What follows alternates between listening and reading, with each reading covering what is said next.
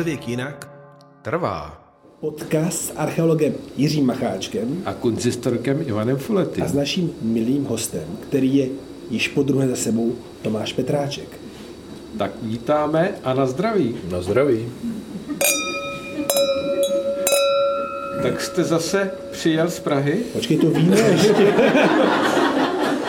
A z Prahy už ne, no, z Hradce. Jo, z Hradce, jo. Už vidí, v té Praze me- mezi tím, jo, mezi tím, co tady byl naposledy. Tak ho vyrazili, no jo. Pane děkane, Já jsem na to naštěstí zvyklý. a no, to víme. tak to zapijeme, to zapijeme, tento smutek zapijeme tímto výborným vínem, červeným tentokrát. Červeným. Je to zase oulehla. Oulehla. A je to frankovka, která zrála na nivách, jo. A neznamená to, že stálo na nivě jako na síru, ale to na nivách znamená nějaký dřeva nebo něco takového, ne? Ne, prosím tě, to je, to je. Niva, to je, to je údolí potoka nebo řeky, že jo? No Kde vidíš, jsou, já kde jsou ty spletl. sedimenty říční a, a tam na tom zřejmě asi To je jako... ten dobrý, že tam archeologa, který si No. vydá v těch kamenech, že jo? Kunzistoriky většinou nezajímá, kdo na to vydělával. Že? No, jasně, Počkej. jasně. A na jakých, na jakých angažovaný. eh, geologických vrstvách to Přesně stálo, tak. že? Ty sedláci, chudáci, jako to. To Já se s pracujícím lidem, ale jenom to víno ještě bych řekl, že má nádhernou, teda úplně jako až bordeaux barvu, že jo? To je krásný. A ty dolnokounická červená vína, jak jsem říkal i v minulém podcastu, no tak to je pojem, že jo? To je pojem. No tak krásná, krásná a teda chuťově mně přijde, že ten začátek takový trpčí, hezky středoevropský, skutečná frankovka. Ale pak se úplně po Jo. tom jazyku jako rozjíždí, jako je brnění. Ano, ano, ano. Až má, má to takový francouzský nádech, řekl bych trošičku, že? Lo- Logicky v Brně, brnění, že? jo? Brně, Brně, je to pravda. Tak já představím Tomáše Petráčka ještě jednou a znovu. A tentokrát z jiného úhlu pohledu. Poslední jsem říkal levicový angažovaný teolog. A eh, historik, který nějakým způsobem se nebojí středověku. A obě tyhle ty věci nás budou zajímat, protože tentokrát se budeme bavit s Tomášem o Tomášovi.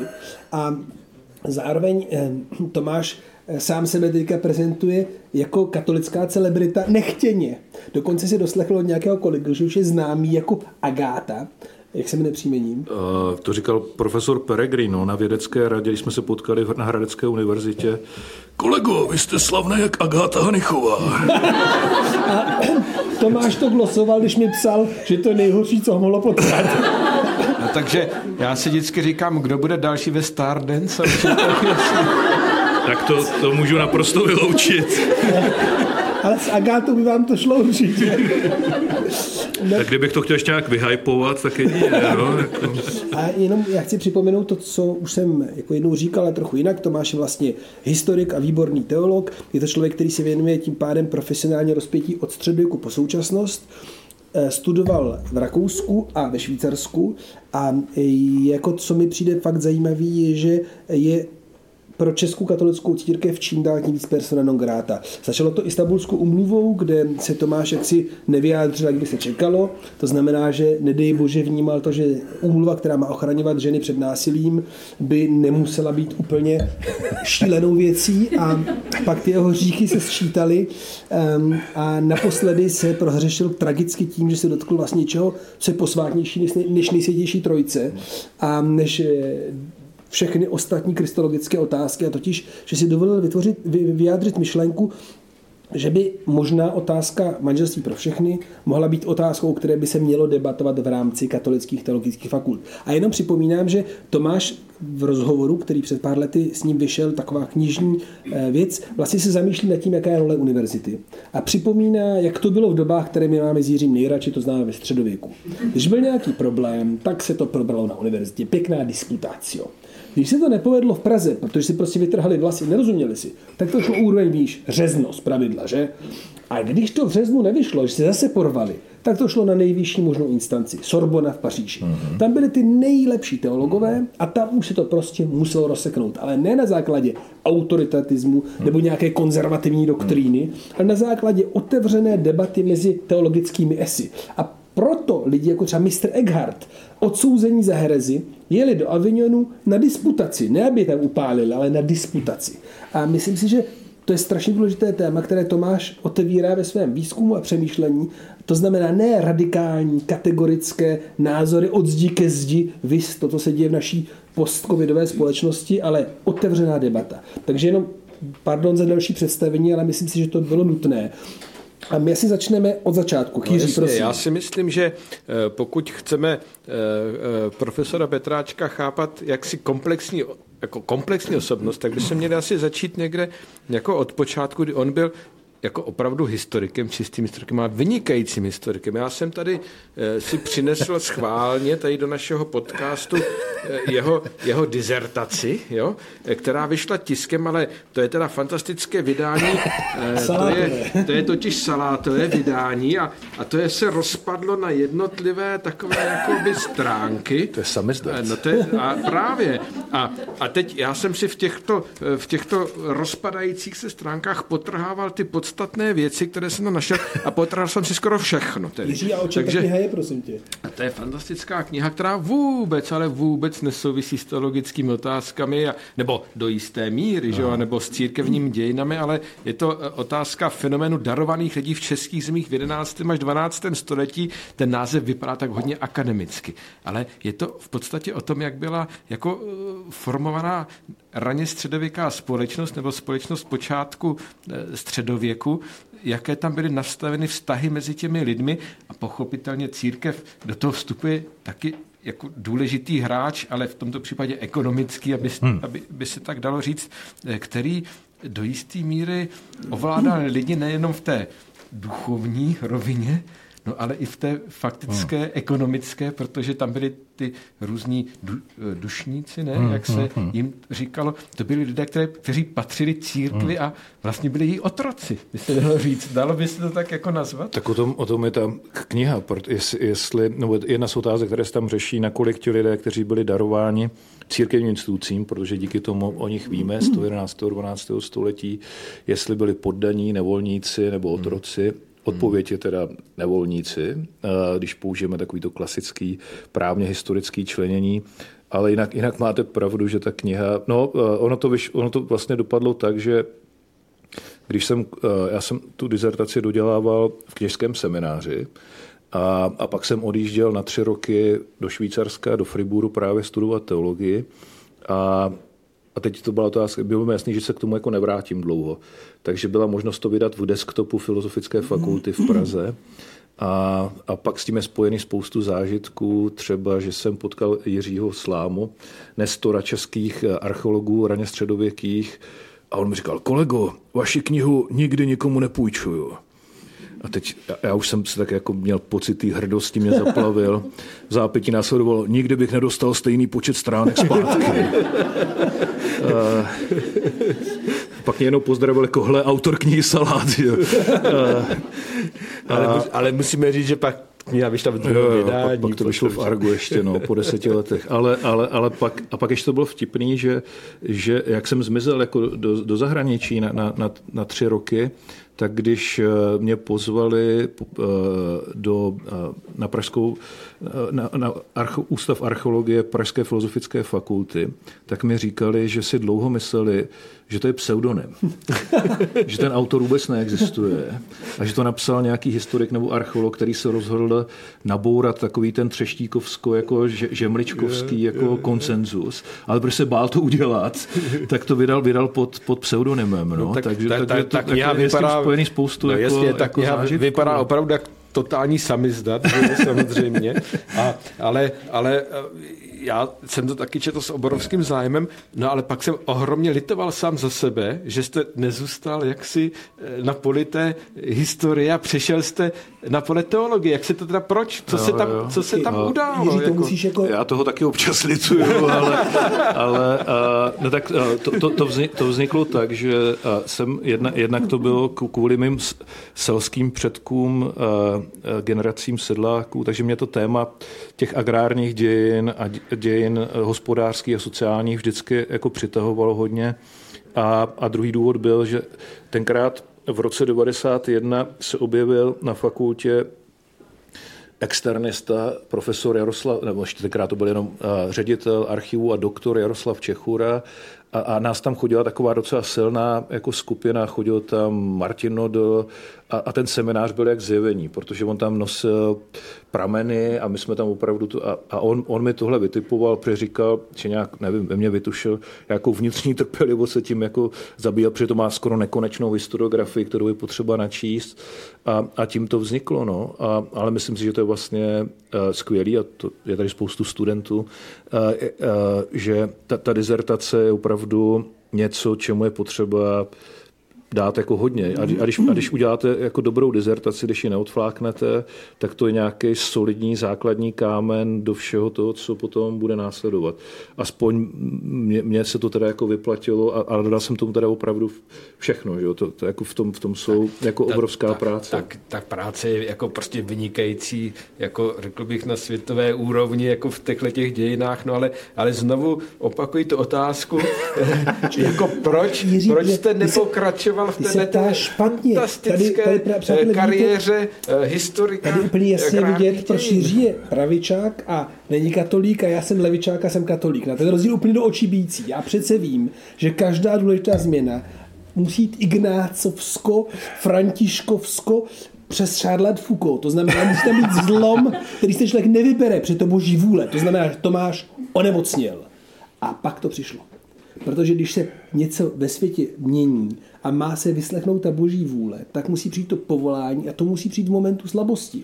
Takže Tomášovi se v životě něco zásadně změnilo. Je to tak, Tomáši, ne?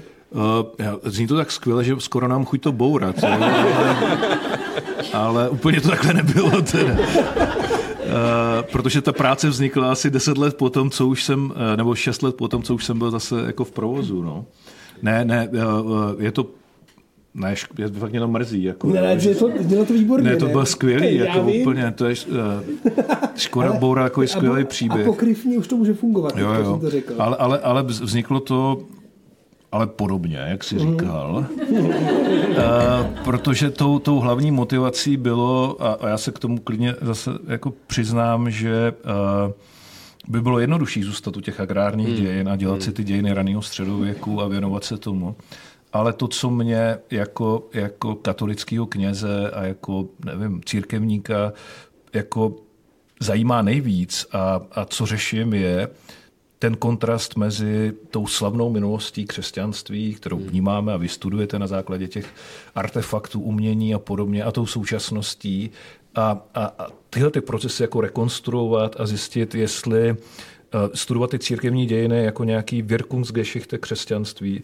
hmm. studovat, co funguje, co nefunguje a proč teda, eh, proč nejsme schopni dneska tu víru předávat, jako jsme to třeba dokázali v tom raném středověku hmm. nebo v novověku. A tohle to si myslím, že pokud, pokud chci jako historik sloužit církvi teď a tady, což bych jako teolog měl, že jo, to říká Skillebek, že, že nemá cenu dělat teologii proto, abyste zabrali celou poličku v knihovně nebo abyste se zapsali do dějin teologie, ale že máte sloužit ty, té církvi a společnosti teď a tady, tak to mnohem líp, eh, nebo myslím si, že mnohem užitečnější je studovat prostě ty moderní dějiny, to znamená 19. 20. století a, a studovat ty časnější věci. Takže jsem, jsem přemigroval s velkou lítostí. Taky mě to mrzí a, a, a pořád jako nostalgicky potom, jak pošilhávám, proto jsem tady konec konců a, a, a baví mě to a fascinuje mě to a jsem v kontaktu s, s archeologama a jsem rád, že třeba některé věci, co studují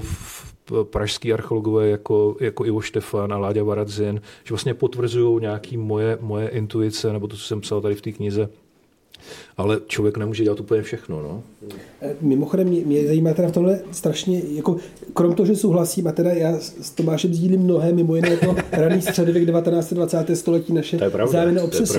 Ale mě zajímá jiná věc. Jo. Před Tomáš teďka se dotkl strašně jako důležitý věci. Přítomnost a minulost jako něco, co nejde oddělit. A 19. 20. století jako ta místa, kde se tvoří naše přítomnost, ale s takovou úplně nostalgickou myšlenkou, že právě tyhle dvě století zhrnují celé dějiny. Jakoby. A je téma, které vlastně, o které se s Tomášem mluvil mnohokrát a chtěl bych nám něco řekl.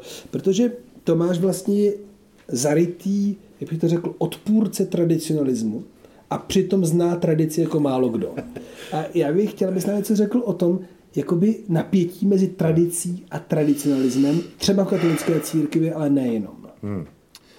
To, to, no, to, když to takhle řekneš, tak se úplně vyděsím. No, jasně. Protože já ještě, když jsem nastupoval do kněžského semináře, tak jsem si tam přinesl starý, starý uh, latinský breviáře a modlil jsem se z nich a, a byl jsem považovaný za takovou konzervu strašnou, tak teď jsem úplně z toho rozhozený teda, ale... To máš ale, ale taky. Já když mi bylo 20, jsem byl taky konzerva, takže ale, to je asi logická změna, člověče. Ne, ale, ale to, co... A pro, pro mě v, v, mnoha, v mnoha směrech je historie jako normativní věda v tom smyslu, že si myslím, že třeba pro, pro porozumění tomu, v jaký době žijeme a, a, a pochopení těch mechanismů současného stavu je nejlepší cesta pořád si myslím historie. A v historii se podle mě dá najít i odpověď na spoustu současných otázek, které řeší společnost a církev, nebo teď se bavíme teda o církvi. A jedno, jedna z těch lekcí, která vyplývá, eh, je, že církev opravdu v minulosti měla odvahu pracovat jako s dějností mm-hmm. a nevnímala čas jako, jak, a, a tu budoucnost jako nějakého jako hrozbu, jako nepřítele, ale naopak jako prostor, ve který má velmi svobodným eh, tvořivým, sebevědomým gestem realizovat všechny ty potenciály, který Bůh do člověka vložil. A že mu vlastně dává, že Bůh dává k dispozici nějaký čas, prostor, talenty a schopnosti, aby tam člověk vytvořil něco nového. A křesťané v minulosti, v tom starověku a středověku dokázali a, a ještě v novověku částečně dokázali uh, být takový a, a opravdu tvořili tu budoucnost a, a pak se to nějak zlomilo postupně, ale rozhodně už jako v té moderní době, že to vidíme na, třeba i na tom křesťanském mm. umění a na, na křesťanském mm. myšlení a, a nějak začali vnímat tu budoucnost jako hrozbu a a přivzali takovou tu mentalitu, nepouštějme se do nějakých větších akcí, aby jsme nepřišli i o to, co máme, že jo, buďme jako, jako opatrný. A, Konzervativní. A už jenom tak jako oprašujeme štětečkama, že jo, ty minulý monumenty, ale chybí nám takový to sebevědomí, který oni měli, když prostě zbourali to, co bylo, protože si věřili, že postaví něco lepšího. A celý církevní dějiny jsou podle mě svědectvím o tom, že teďka, jak čteme na konci vlastně liturgického roku, jsme četli takový ty texty uh, z Evangelii, kde ten Ježíš tak celkem jednoznačně říká, že vlastně největší selhání člověka je, když zakope ty svoje talenty, že? když jako promarní všechen ten potenciál, který do něj Bůh vložil, který ten člověk má. A že to je vlastně ten, to, to, je to největší zlo, nebo ten největší hřích, který člověk může spát. Ne že, ne, že něco zkusí a nepovede se mu to, ale že se bojí. A, a tuhle a změna tyhle ty mentality, to si myslím, že zvlášť když žijeme, a to myslím, že historici, všichni sociologové vnímáme, že žijeme v nějaký bezprecedentně jako dynamický době, kdy se všechno mění. A my si prostě ne, ne, nevystačíme s nějakýma minulýma konceptama. A, a proto, proto eh, ta, ta, ta tradiční nebo konzervativní odpověď je, je pro mě projevem jako lenosti, strachu, a, a zbabilosti, protože eh, ono u toho člověk vypadá dobře, že když hájí ty tradiční hodnoty, nebo a jakoby nemůže nic zkazit, ale, ale mm, vlastně zkazí úplně všechno. Hmm. Já možná v této souvislosti bych se zeptal, já když eh, vysvětluju svým studentům jako určité vnímání světa o různých archaických společností a třeba křesťanství, tak mm, u těch archaických společností oni vnímali čas cyklicky. Jo? Tím, že se ten čas neustále opakuje. Ono to souvisí s tím agrárním cyklem a tak dále. A nejhorší, co se mu mohlo stát, je těm lidem v těch archaických společnostech, že se něco změnilo. No. Jo? Protože to znamenalo vykolejení světa. Hrozbu. Ale pak při hrozbu, obrovskou hrozbu pro ten jejich svět. Ale pak přišlo křesťanství, no. který začal vnímat čas lineárně od, od jakéhosi no. počátku a do jakési budoucnosti, ale to, co popisujete, je jakoby jako odklon od této linearity toho času v tom křesťanství, která byla, prostě to bylo něco revolučního, jo? No. K tomu archaickému, cyklickému, zakonzervovanému opakujícímu se času, tak jak to vlastně je ten čas, jo, s časem vnímaným jako v křesťanství. No, ale to, to zase souvisí s tím, jak jsme se bavili v tom minulém podcastu, že, že na jedné straně eh, křesťanství má nějaké teoretické koncepty, které tam jsou, ale reálně potom jako tam převažují ty, ty archaické, předkřesťanské nebo nekřesťanské věci. A tady to vlastně máme taky, protože když si třeba vezmeme jsme, jsme jako v křesťanské kultuře a když si vezmete, jak my si představujeme věčnost, když se podíváte, co si píšou i křesťané jako na, na svoje parte, že jo, spy sladce, ať je ti země lehká, odpočin, jo, to je takový, vlastně pohanský. Že? I ten náš obraz Boha, náš obraz věčnosti je strašně statický. A, a jeden podle mě z úkolů eh, křesťanství a církví je jednak objevit ten smysl pro tu dějinost, který, který měla. A měla ho velmi výrazně a bylo to to, co jí to dávalo nějaký ten, nějaký ten náskok oproti těm jiným kultům, představám a mentalitám a zároveň změnit to, ten statický obraz hmm. Boha a, a představit si to jako nějakou pulzující, něco dynamického, něco, co nás vlastně co by nás jako křesťany a jako společnost disponovalo k tomu, aby jsme to, co prožíváme, což je do značné míry historicky bezprecedentní a nelidský, to, to, to tempo těch změn a ten tlak se neustále jako něco učit, že adaptovat, že by nás to k tomu jako disponoval, že bychom to vnímali, ale, ale vlastně proč ne, že jo? Takhle, hmm. takhle jako hmm. máme žít a na tom není nic špatného opouštět nějaký představy a zvyky a mentality a učit se něco nového, že to je v hmm. pořádku. Hmm. No ale mě teda zajímá ještě jiná věc, protože ty to jako stahuješ vlastně k církvi a je to úplně evidentní, jo? Kdo, kdo z vás zná nějaké jakoby ty konzervativní kruhy katolické, tak to opravdu jako je, to jsou fakt konzervy doslova do písmene, ale bez otvíráku teda. A e, pak je ta druhá linie, že jo? My jsme v době, kdy podle všeho od Holandska přes Itálii a od Polska přes Českou republiku a po Francii opravdu probíhá nějaká konzervativní revoluce. Že, jo? že vlastně hodnoty, kterým bychom vnímali jako právě um, dívající se dopředu, jsou více-méně arbitrérně, ale zároveň velmi silně pošlapávány. A když se třeba člověk baví o Rusku, tak tam se mluví o desekularizaci už 15 let, že jo. Tedy o tom trendu, kdy vlastně se jakoby ta společnost, která mimochodem je ateistická z 95% v Rusku, vzdává jakoby demokratických liberálních hodnot ve prospěch konzervativně rádoby se pravoslavných. Samozřejmě je otázka, do jaké míry ty hodnoty pravoslavné jsou. Ale ta moje vlastně otázka je, jako není tohle i ten duch doby? Nakolik víme, že Zeitgeist je komplikovaný koncept, ale teď to vidíme všude kolem nás a nemusíme chodit fakt tak daleko. Ta Praha hmm. zase není tak daleko, že jo? A když se člověk dívá na třeba na českou politickou scénu, tak to je jakoby konzervativní, opravdu strašně silná touha, hmm. jakoby předstírat, se jakoby nic nemění a ohánět se tou jakoby minulostí. Teď nedávno naštěstí česká vláda odvolala eh, to, že teda se odkazuje k té chartě 77, ale pořád je to jako snaha vlastně zakonzervovat minulost, která nikdy nebyla. Tak nemyslíš, že je to fakt duch, duch doby? Uh, no, ale, ale je to vlastně nějaká reakce. Že? Je, to, je to reakce na, na, na ty dynamicky probíhající změny. A, a není tam nějaký pozitivní program. Jediný program je to nějak jako zdržovat, blokovat, zasekat, vykopat nějaký jako příkopy. Já jsem na tom moc krát narazil, když se diskutuje o tom, co jsou jako křesťanské hodnoty. A když jsem argumentoval tím, že jako církev v těch lepších fázích dějin, to znamená starověk, středověk, by, by, byla, byla jako nějakým průkopníkem těch společenských změn a podílela se na tom, že, že se ta společnost stávala jako ličtější, evangelijnější, eh, tak, tak od, odpověď, která mě hodně pobavila, byla, no jo, ale dneska už je všecko jako dosáhnutý a každá změna je k horšímu. Že? Takový ten strach jako z té progresivní levice a podobně. A, a tohle to, já to spíš čtu jako, že to je nějaká, nějaká reakce, která ale tím, že nemá pozitivní program, tak nemá moc, moc budoucnost. Může třeba krátkodobě zvítězit, ale, ale ne, nemyslím si, že by to byla úplně jako globální Vidíme třeba, že v Polsku se to najednou změnilo. Mm. Škoda je, že to jako zdržuje, nebo že, že to nějak eh, komplikuje ten vývoj a samozřejmě je to i úkol té druhé strany, těch lidí, kteří třeba usilují o nějaký progresivní změny, aby se o tom, aby, aby tady byly nějaké platformy, kde se vlastně může diskutovat. Jo. To si hmm. myslím, že je velký problém toho fenoménu tzv. rozdělené společnosti, že tady chybějí politici, kteří často to cynicky zneužívají.